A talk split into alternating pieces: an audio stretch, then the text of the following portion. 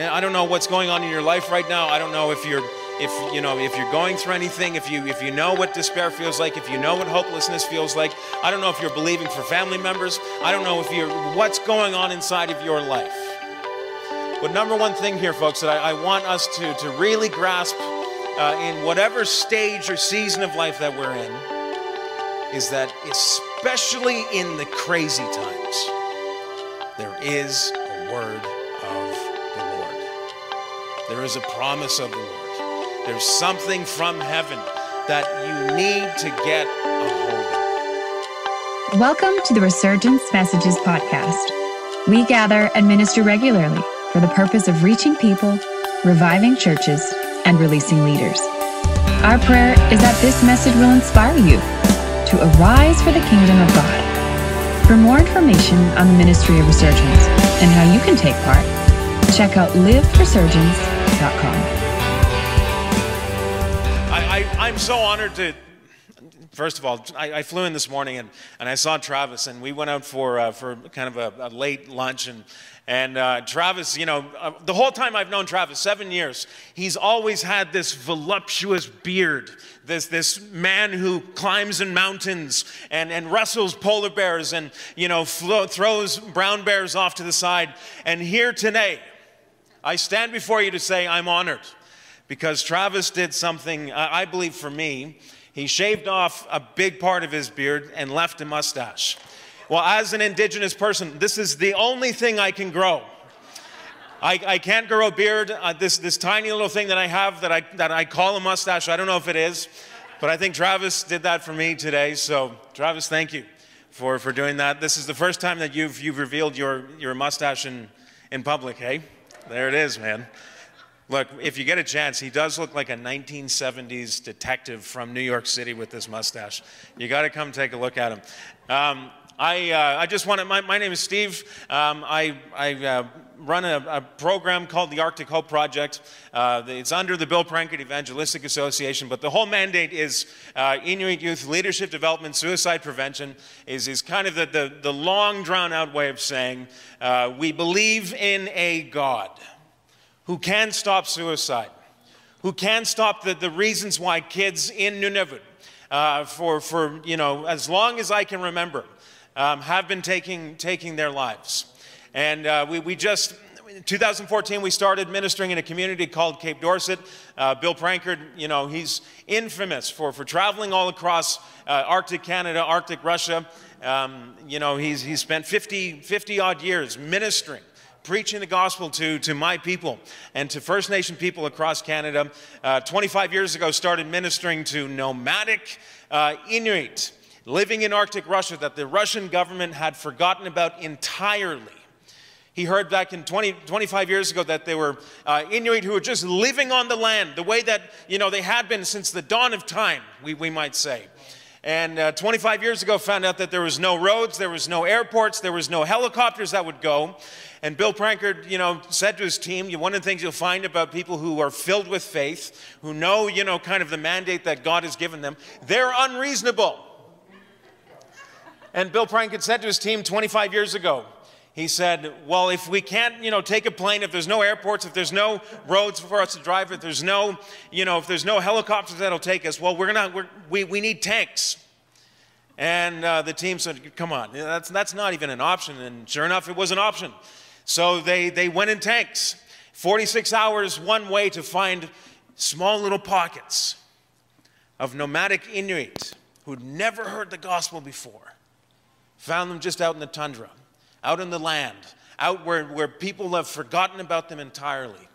And um, this, this type of ministry, extreme missions, taking the gospel to people who don't have it, this has been one of the key kind of staples of Bill Prankard uh, since he met Jesus uh, 50, you know, 50 years ago. And um, seven years ago, he hired my wife and I to come up with a bit of a solution to, to stop suicide in, in uh, Nunavut. Well, I mean, I, I grew up in Ottawa. My, my mother comes from Nunavut. I'm half Inuit, half Scottish. Um, I, I, live in Ottawa with my wife and, and five beautiful girls. Uh, I believe we've got some pictures up there for you guys. There they are. There's all five of them. So we have Claire the oldest. She's holding uh, uh, Elizabeth. In the middle is Ada. And we have Ezzy and Anna uh, on, the, on the left. Becky and I have been married uh, now nine and a half years.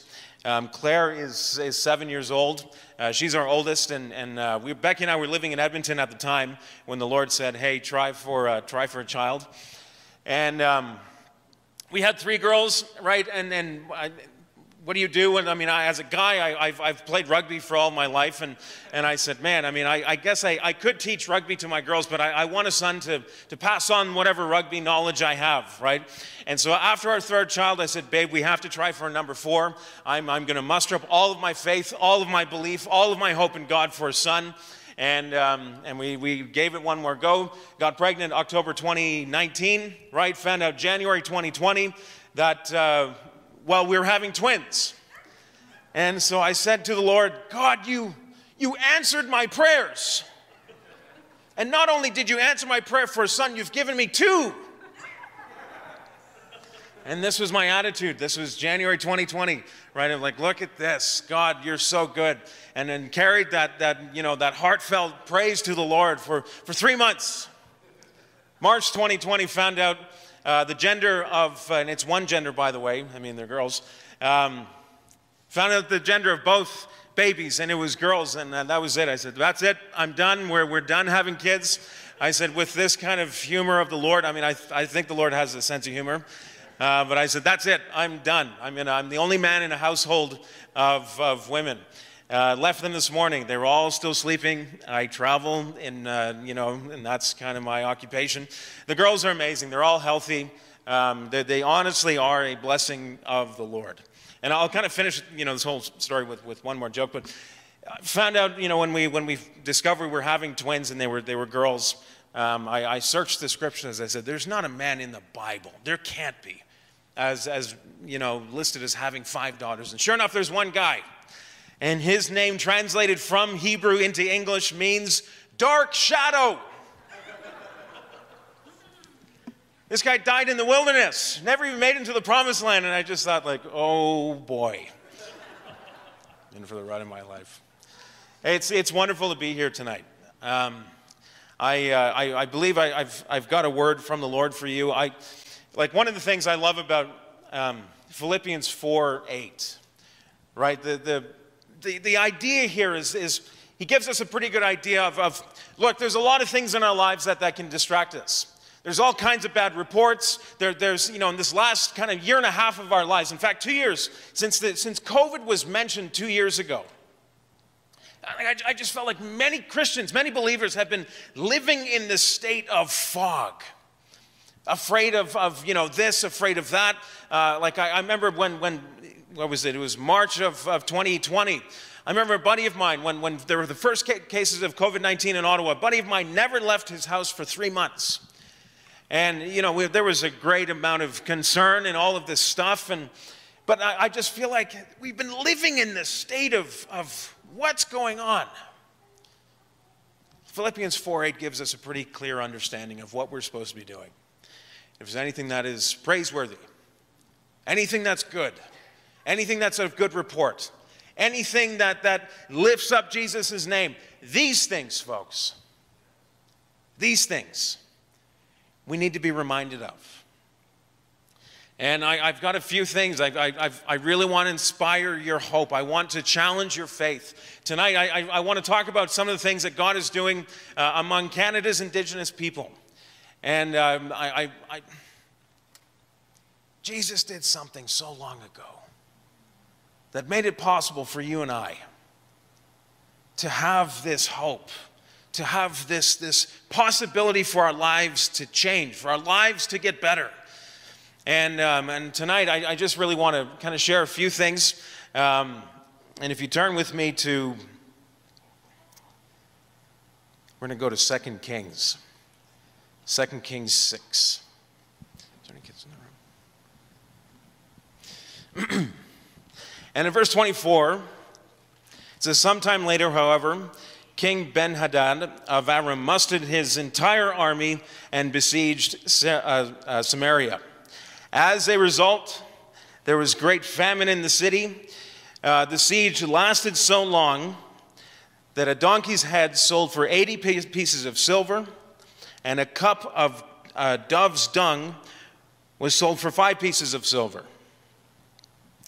And I mean, I don't know, there are some. So, like, I'm, I'm going to skip the next part of that story. It gets pretty brutal. but there's this, this kind of context created around how insanely bad it was for the people in this city. Right? I mean, not only are they, they surrounded by the enemy, uh, people that want them all wiped out, gone. So they have that threat. But because of this, the supply chain is cut off. There's a famine in the land. They have no food. It Goes on to say there that, that dove's poop is being sold for money, and people are eating it. Donkeys' heads. Desperate times. Found themselves in a really, really wild time. Um, you know, so 2014 is when, when we started ministering in Cape Dorset. Cape Dorset, an 11 year old boy took his life there, and, and he was the youngest, uh, you know, in, in all the, the cases of people who have who've died by suicide in Nunavut. He was the youngest. And it was at that point in time that Bill Prankard said, you know, look, we, we need to come up with a solution. We need to figure this whole thing out. And so he brought us on, and, and we said, where, sorry, where do we even start with this? Like, I, I'm, I'm, my family comes from there. I understand some of the reasons why people do. Um, you know, just given trauma and all the craziness and everything that, that people are dealing with. But where do you even start with this type of thing? Well, we said, Lord, if, if, if, if anything can happen here, you're surely the one to do it. And so we, we, we, just started. Travis came up for our first, uh, first one uh, in 2015. We, uh, we had our first Arctic Hope Youth Conference. And the long and short of it is we would create moments for kids who've gone through wild things, who have pain in their lives, who have broken parts of their, of their hearts. You know, we would create moments for them to encounter Jesus. And a lot of it looked like kind of tonight where we'd have a, we'd bring up, you know, worship teams and we'd be there for a weekend and, and we'd have some really great meetings.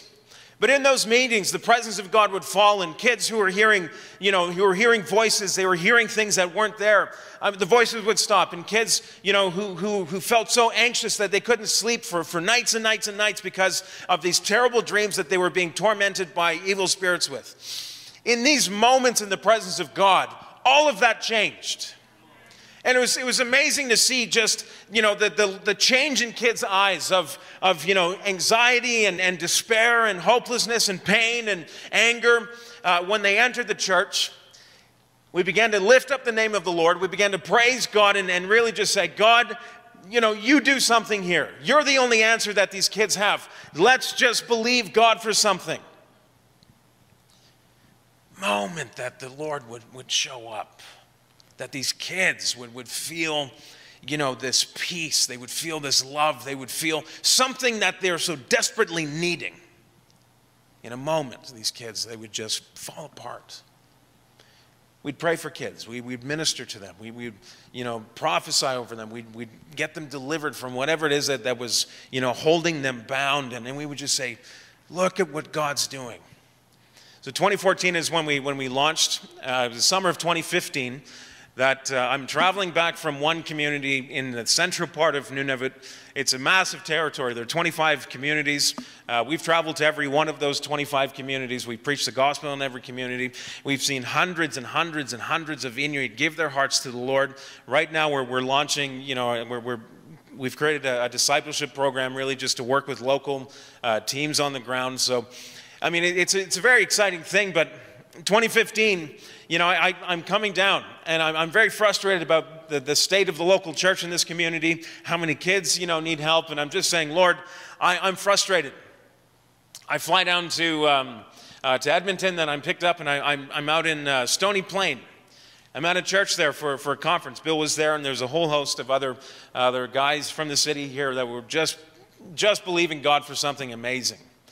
And in the worship there, I, I'm just like we were just here. In the, in the presence of God, I said, Lord, I just, I, I, I give it to you. I don't know what, what, what's going to happen, but surely you have an answer. Right there in worship, the Lord gave me a vision. And I saw all of Nunavut, every single community. I saw something happening.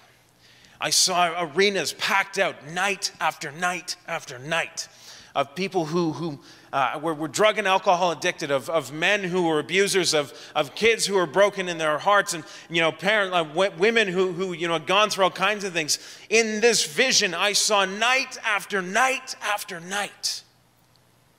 They were showing up to meet Jesus.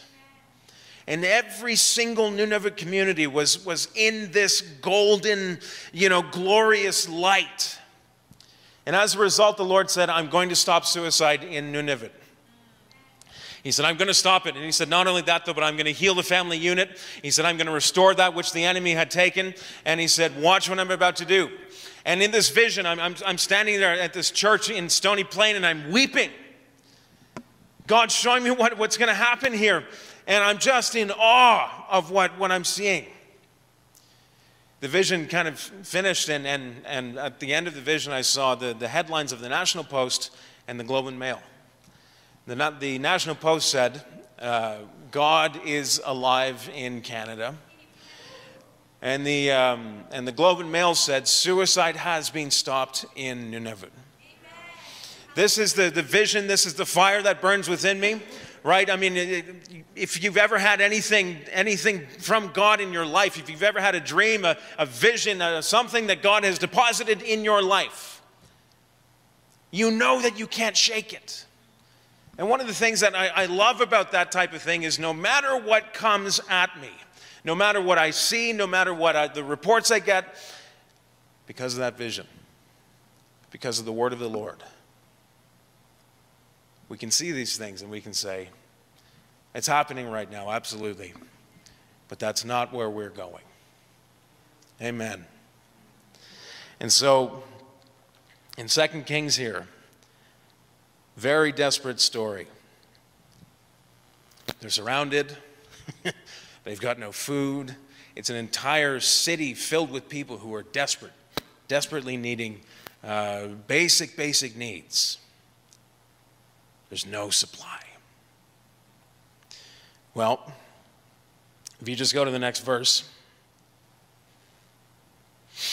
sorry, the next chapter. In verse 1, it says, Elisha replied, Listen to the message from the Lord. This is what the Lord says. By this time tomorrow, the, the, the markets of, of Samaria, five quarts of choice flour will be the cost of one piece of silver, and 10 quarts of barley grain will only cost one piece of silver. So, in the midst of all of this desperation, of all of this hopelessness, of all of this despair, of all of this confusion, of all of the controversy, there's a word of the Lord. God speaks. And I don't know what's going on in your life right now. I don't know if you're if you know if you're going through anything, if you if you know what despair feels like, if you know what hopelessness feels like. I don't know if you're believing for family members. I don't know if you're what's going on inside of your life. But number one thing here, folks, that I, I want us to, to really grasp uh, in whatever stage or season of life that we're in is that, especially in the crazy times, there is a word of the Lord. There is a promise of the Lord. There's something from heaven that you need to get a hold of. Amen. Okay. So in verse 3, it says, Now there were four men with leprosy. Sitting at the entrance of the city gates, they said, Why are we sitting here waiting to die?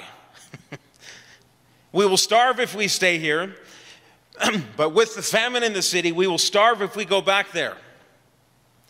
So we might as well go out and surrender to the Aramean army. If they let us live, so much better. If they kill us, we would have died anyway.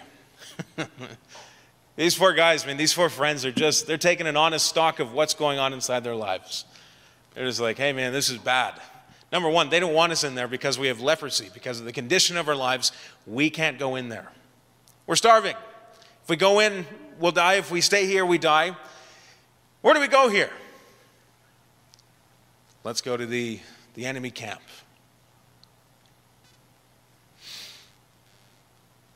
So at twilight, it says in verse 5, they set out from the, uh, they set out from the camp of the uh, Arameans. And when they got to the edge of the camp, there was no one there.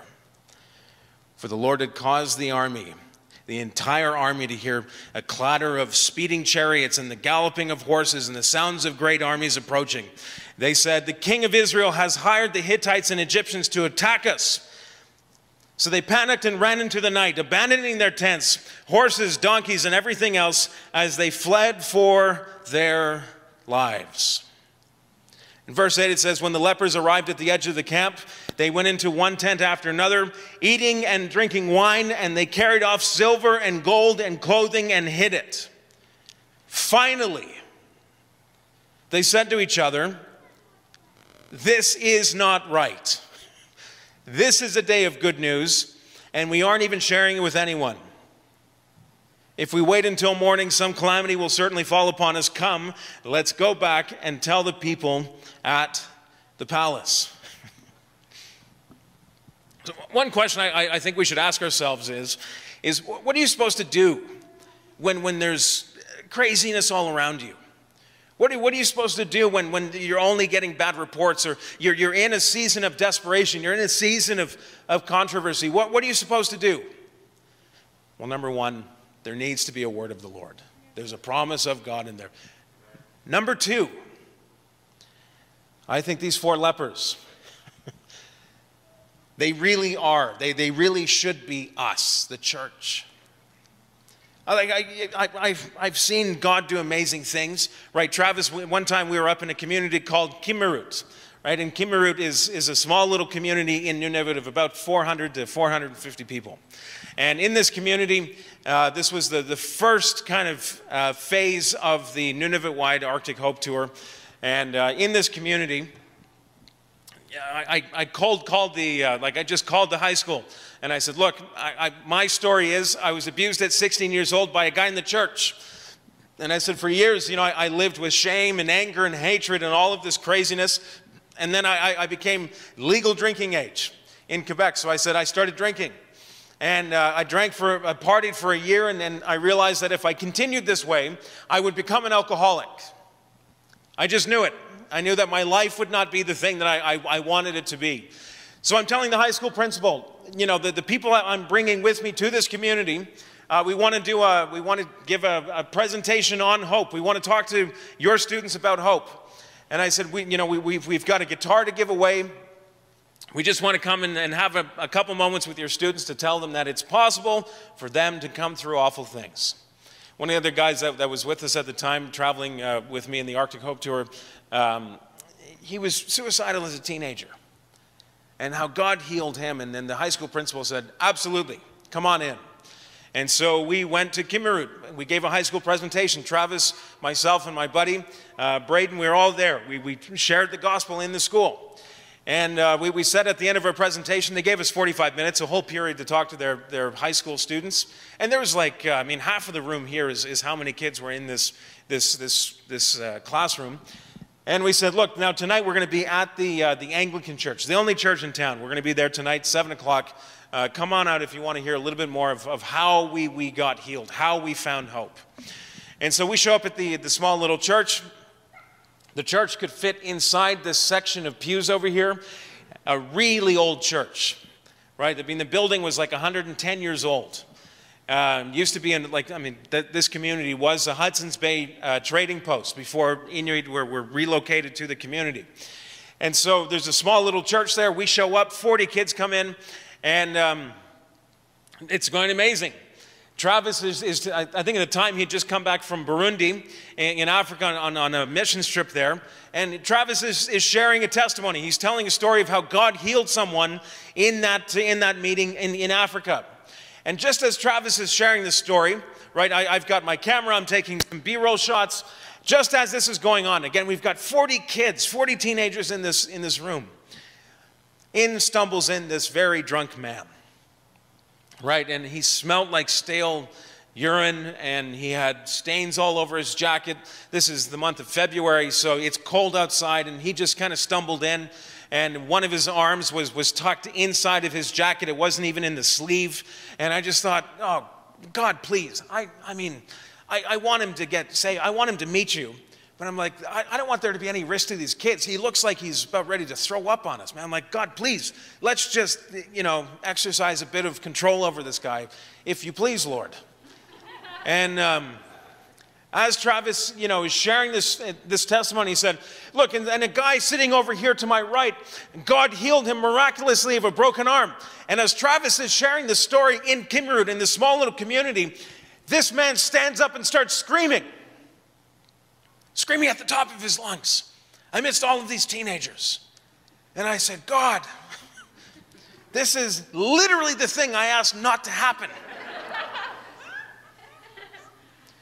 Stands up, throws his jacket off, starts waving his arm wildly, screaming. And uh, Travis has the, the wisdom to say, Hey man, what's your name and what's going on with your arm?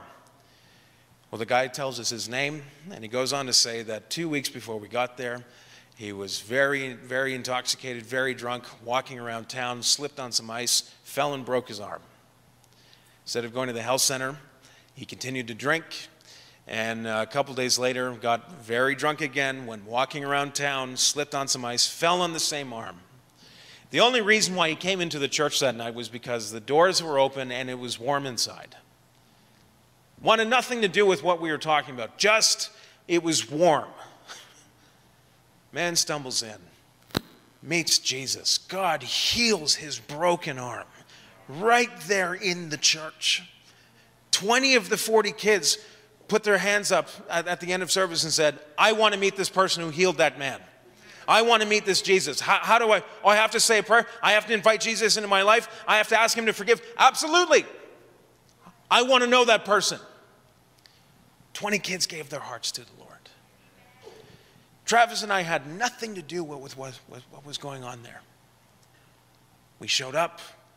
We said, here's space for us to uh, create opportunity for God to meet kids. And God showed up and did a, a miracle in that community. So often, I think our, our walk with God, our journey in faith, our, our, our, walking out this hope that we have with Jesus, it very much is like these four lepers.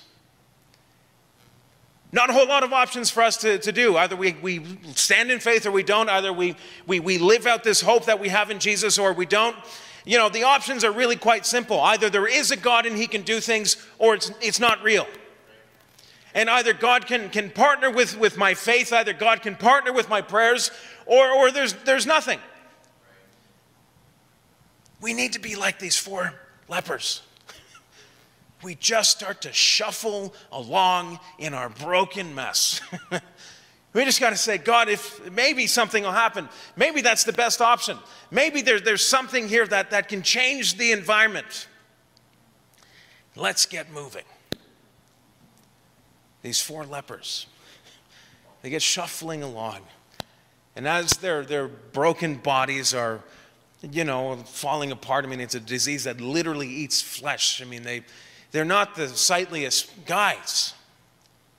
But in this story, isn't it amazing how God uses their shuffling along, uses their inadequacies, uses, you know, what little they have to win the day for the people of Israel? This crazy thing happens where the, the army that is, you know, literally starving out an entire city is about to commit genocide. God does this thing uses what minuscule effort these guys were, were, were exercising here. Saved an entire city with. I don't know, you know, I don't know how it works. I, I, I mean, I'm a, I'm, I'm a minister. I, I, I, preach the gospel. I, I bring hope to people. Um, I don't always know how, how this whole thing works. Like I, I, with kids who are hearing voices, and it's just, God, please touch them. God, they, they need something that, that you have. Jesus, you paid a, a huge price for that child there. Will you touch them? Travis again and I, we, we were in a, in a reserve called um, Cross Lake in, in northern Manitoba. Uh, this was back 20, in 2016. And it was, a, I mean, this, this was third or fourth trip that we'd been on at, at this point. And, and, um, and anyway, uh, there, there were 240 suicide attempts within a two week period among their teenagers in this reserve. It's the largest reserve in, in all of Manitoba, and it was, it was a, a national state of emergency for them. Red Cross showed up, all of this stuff, all of the support, all of the, you know, the media attention, and Crossroads. Crossroads, you know, 100 Huntley Street has been very supportive of the Arctic Hope Project uh, really since, since the beginning of, of our ministering in, in Cape Dorset. And uh, they, they said, hey, Steve, you know, is there any way that you guys could go and just figure out what's going on? Well, we'll send you. And uh, Bill at the time said, no, Steve needs to go with, with a buddy. They've got to go and, and minister together. Uh, pay for both of their flights, their hotels, and, and let's just see what happens. So Trav and I show up. We, we, you know, we, we blocked off about five days uh, in, uh, in April of 2016. And we just said, Lord, maybe maybe something will happen. Maybe you know there's there's something that we can we can be a part of here. And um, we set up some meetings. We, we booked out the uh, one of the churches in town. Uh, we gave away pizza. I think the one of the nights. But uh, the Saturday afternoon, there was this wild thing that happened where there was a brand new gas station that was that was opening up there. And in this gas station, there were about nine or ten um, uh, slot machines there. So, you know, it was this big thing. All this, uh, you know, about a thousand people came out that day. And uh, we met up with Catch the Fire Winnipeg. They, they sent a, a team the same time that we were there. we're, we're there and we're trying to you know, talk to people about Jesus, and this little boy comes up, uh, 13, I think he was 11 at the time, comes up and he says, Are you guys Christians? Well, I mean, we, we were the only kind of white people in town. I mean, it's pretty obvious that we're, we're Christians, you know, is kind of what I thought. And um, and so, you know, we, we said, Yeah, man, we're Christians. And he said, I need you to pray for me. I've got pain in my stomach. Right? And we said, Okay, yeah, I mean, Jesus paid a price for this. Psalm 103 gives us a, a very clear uh, definition of what God wants to do for our bodies. And it says that He forgives all of our sins and heals all of our diseases. So we said, Okay, uh, Devin, there's a promise for you in the Bible. Here it is God, would you heal his body? And we, we prayed a quick prayer, said amen, and we said, How do you feel? And he said, I, I feel the same. There was no trumpeting angels, there was no, you know, voice from the heavens that came down. It was a simple prayer.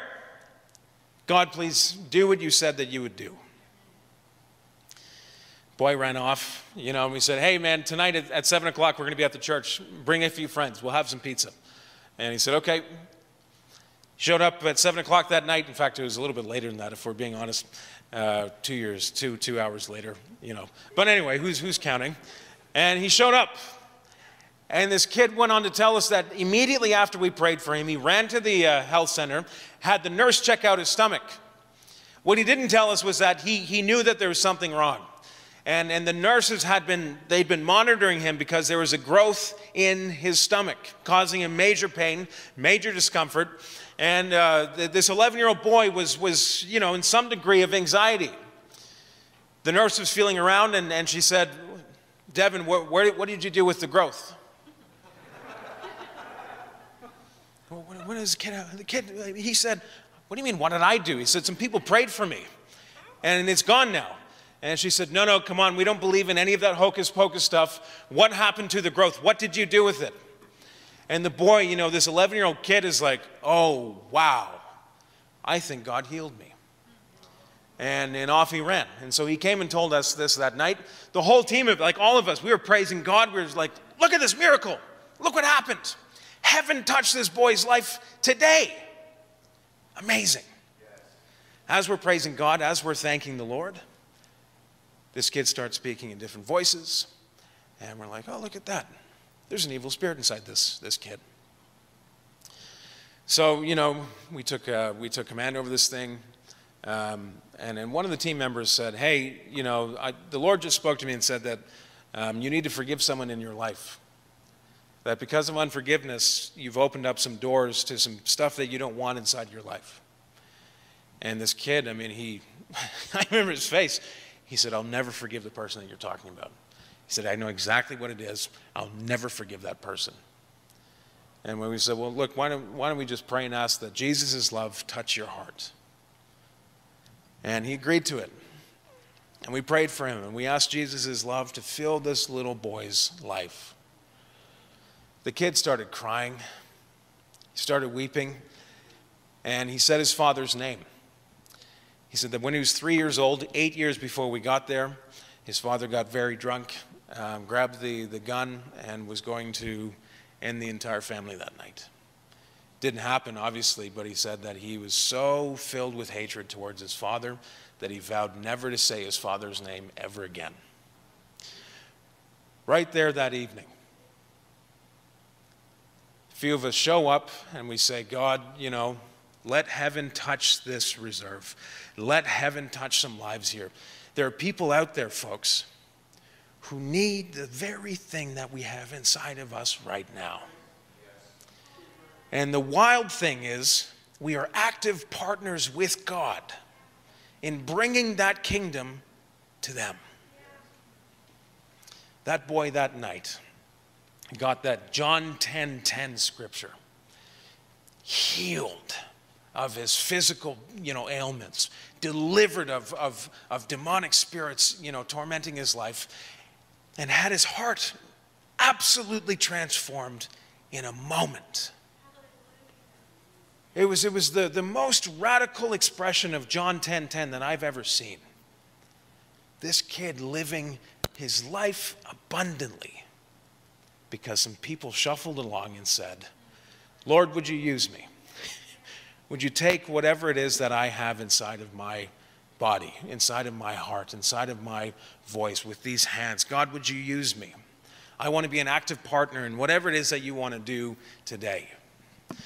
One of my favorite verses in, in Revelation is Revelation uh, 19.10. If you've got your Bibles, uh, turn with me to that scripture. Uh, I was at a church just last weekend in, uh, in Moncton. And the, the hilarious thing about this church is uh, they, they bring Bibles to their church. The, the pastor says, hey, if you're, if you're going to bring your Bible to church, don't bring your phone. Don't bring your phone, bring a, bring a physical Bible. And so I asked the church, you know, turn, your, turn with me to whatever scripture. And and I heard pages. I heard the whole room full of pages. And I said, man, that's, that's been a while since I've heard that. Revelation 19:10, you scroll down uh, to the end of the verse, and it says, For the testimony of Jesus is the spirit of prophecy. One of the, like the thing about that verse is if you have anything in your life, any story, anything that, that God has, has intervened on, anything that you've ever heard of God doing something to, to someone else, anything like that, you're sharing it with people is literally prophesying to them that it's possible for God to do the same thing to them. Like one of the most, one of the things that, that I, am just always blown away by is what, what the enemy intended to do to kill me, to wipe me out at 16 years old by this man in the church who, who you know, himself was abused when he was eight years old. The enemy intended to really, you know, damage my life at, at, at that young age. What God did through all of that brings hope to the entire territory of Nunavut right now. One of the things we discovered when we, when we started doing some research and, you know, like suicide rates and all of the, the factors that, that people are dealing with, my people are dealing with in Nunavut right now, one of the things we discovered is that uh, children between 11 to 17 right now, uh, in like the high 70 percentile, have been or will be sexually abused by the time they hit 17. Tremendous amount of brokenness um, that, that, that so many kids in the North are dealing with right now. And arguably, it's very similar, you know, unfortunately, on, on First Nation reserves. Um, it's an awful thing, folks, but there's a promise in it. There's a promise that Jesus, there's a promise that God can and will stop suicide, that God will heal the brokenhearted, that God will do something across Indigenous Canada that will cause such a healing movement, folks, that it'll never be the same ever again. Amen. Look, it's not 10 o'clock. I amen. I mean, we're talking about the salvation of and healing. Amen. amen. My word. God's about to do something. God is doing something, but we're about to see this type of thing spread to every reserve, every Inuit community, every household. because God does what he says he's going to do. Um, one of the, you know, one of the questions we get sometimes is, Steven, like, uh, you know, Nunavut's too big. Uh, problems in my family, it's too big. You know, we don't know how to really, we don't know how to see this type of thing happen. Like, it's cool, you know, the stories of you going and God touching lives, but I mean, come on, like, what can God do in my life right now? Well, I'll share this, this one quick testimony, and then, and then I, I want to spend a moment in prayer. 2017, we had this, this, this wild, uh, really cool partnership with um, around 88 churches um, of the Pentecostal Assemblies of Eastern Ontario District. Right, so that's like east of Yonge Street all the way to Quebec. There are 88 churches, and all of the women's networks in all of those churches uh, partnered to pray for, to support financially uh, the, the Arctic Hope Project and they said, Steven, do you have anything going on this year that we can, we can tangibly you know, give towards, but then also things that we can pray for? And I said, yeah, this year we're, we're launching in a new community, uh, our leadership development uh, curriculum. We're launching in a new community. So let's really just saturate that, that place in prayer. Let's give, you know, brand new baby supplies to all the families, the mothers there. Let's just love on this town. And they said, great. And so I gave them some prayer points. I want you to pray for families. I want you to pray for young people. I want you to pray for the ending of suicide in this community. And these 88 churches, the women's uh, groups in all of these churches, for one whole year, they, they partnered with us, they ran with us. And, um, you know, all throughout the year, there was nothing really dramatic happening. We took a couple teams up and had some really awesome times with the Lord and kids encountering Jesus. At the end of the year, uh, a news article was sent to me, and it, it's uh, News is, is the, uh, the news source. It's Nunavut's uh, local newspaper. The headline read that there was not a single suicide in that community through the entire calendar year. Folks, that hadn't happened in 17 years. For 17 years, there was at least one person in my mother's hometown community that had died by suicide. And the year that the church said, Lord, here are some very specific things that we're believing you for. Lord, we, we know that you're a big God. We, we know that you're a God who's parted seas before. We know that you're a God who sent Jesus to die for us. We know that you're that same God. Will you do these things in this small little community of 1,400 people? Not a single suicide. It was a big praise God, hallelujah moment. You know, we sent that report out to all of these churches. It was amazing. But when we, when we were starting the, the Arctic Hope Tour, like I called this high school uh, in January, just after our third daughter was born. And um, his name was Mike. Uh, I said, Principal Mike, we want to come. We want to love on your kids. We want to give away guitar, acoustic guitar. We want to give a hope presentation. Um, but we can't come until March. He said, Steven, can you get here right now?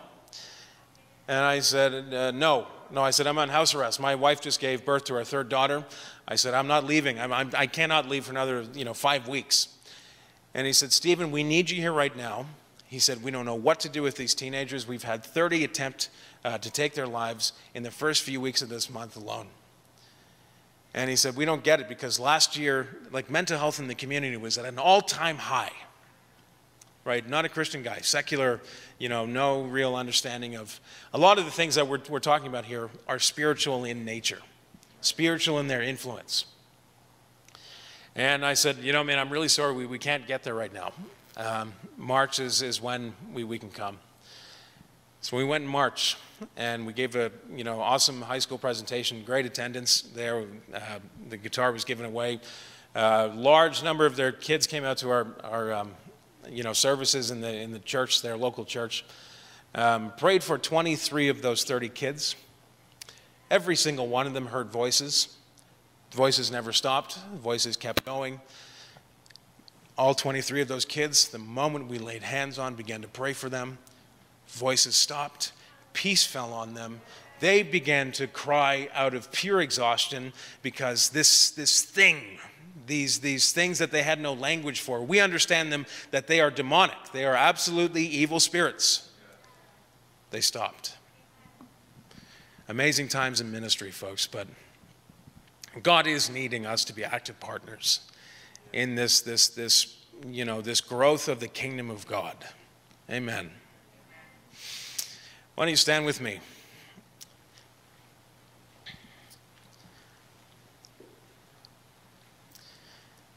I want to read Isaiah uh, chapter 6 and verse 8 over us.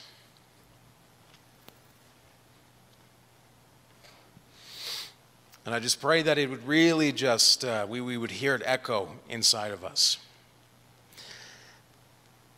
And Isaiah says, I, I heard the voice of the Lord saying, Whom shall I send, and who will go for us? And then I said, Here I am, send me. Father, in this time um, of, of Christmas and in this time where, you know, the, uh, the year's kind of being wrapped up. Father, in this time of family, in this time of, um, yeah, just enjoying so many amazing things that we have here in Canada. Father, I pray that we would all feel. We'd all feel a, a, a holy burden to win souls, to make disciples, to be active partners in this, in this walk with you, God. Father, I pray that our hearts would be open to you. Father, I pray that we would be filled with courage. Father, I pray that we would be willing to, to uh, look shameful even for a moment in sharing this amazing faith, this amazing hope, this, this thing that every person who doesn't know you uh, needs. Wow. Lord, I thank you that, uh, that you're just looking for people to start shuffling, to, to start moving, to start, you know, moving towards you in, in whatever way that looks like. Father, I pray that we would all uh, answer this call, that we all would feel this mandate. We would all feel this, this, this sense that um, we, we, need to get, uh, we need to get moving. We need to get praying. We need to get praying for family members like we've never prayed before. We need to pray with faith. We need to pray with expectation. We need to put a some some demands on on on you know family members encountering Jesus. Father, I pray that we would all see people who are lost, people who don't know you, people who need healing, who need a touch from heaven. Father, I pray that we would all see it with our own eyes. And God, I pray that we would become addicted to that. Addicted to seeing the kingdom of heaven grow, addicted to seeing those who the enemy has his hand on, uh, having those grips ripped off in Jesus' name. Father, we thank you for the for the for the work that you're doing in this ministry. Father, I thank you for Travis. I thank you for his team. Father, I thank you that uh, that that they have a real sense of of, of getting busy, of of growing the kingdom of God, of making disciples, of, of reaching the lost. Lord, I pray that there would be fresh oil on what they're doing. Father, I pray that there would be fresh fire on what they're doing. Father, we call in the signs, the wonders, the disciples. Father, we call in those who, who are most unlikely to come to church. Father, we call those ones in. And God, would you give us uh, even just momentary strategies on how to be active partners with you in this work? Lord, I thank you for this, this, this church. Lord, I thank you for uh, the, the, the staff and the pastors here. Father, I thank you for the mandate of this, this church in this part of Edmonton. And Lord, the same thing. We call in the lost, we call in souls. Lord, we call in the harvest. Father, we call in uh, your spirit to, to move in this, this uh, in the neighborhoods and in the area, Father. I thank you, God, that you are going to save Edmonton. And what you're going to do in this city is going to be so amazing. It's going to be so, so just incredible to witness and to be a part of. But Lord, you're looking for people. You're looking for people who will say, Father, send me. Lord, send me. Lord, I'll go. Lord, I'll be a vessel. Lord, use my hands. Lord, use my prayers. Use my voice. Use my heart. Father, I pray that every one of us would answer you in that fashion. In Jesus' mighty name. Amen. Thank you for taking the time to listen to this message. We hope that you were blessed. For more information about Resurgence, including how you can take part of this great movement, visit www.liveresurgence.com.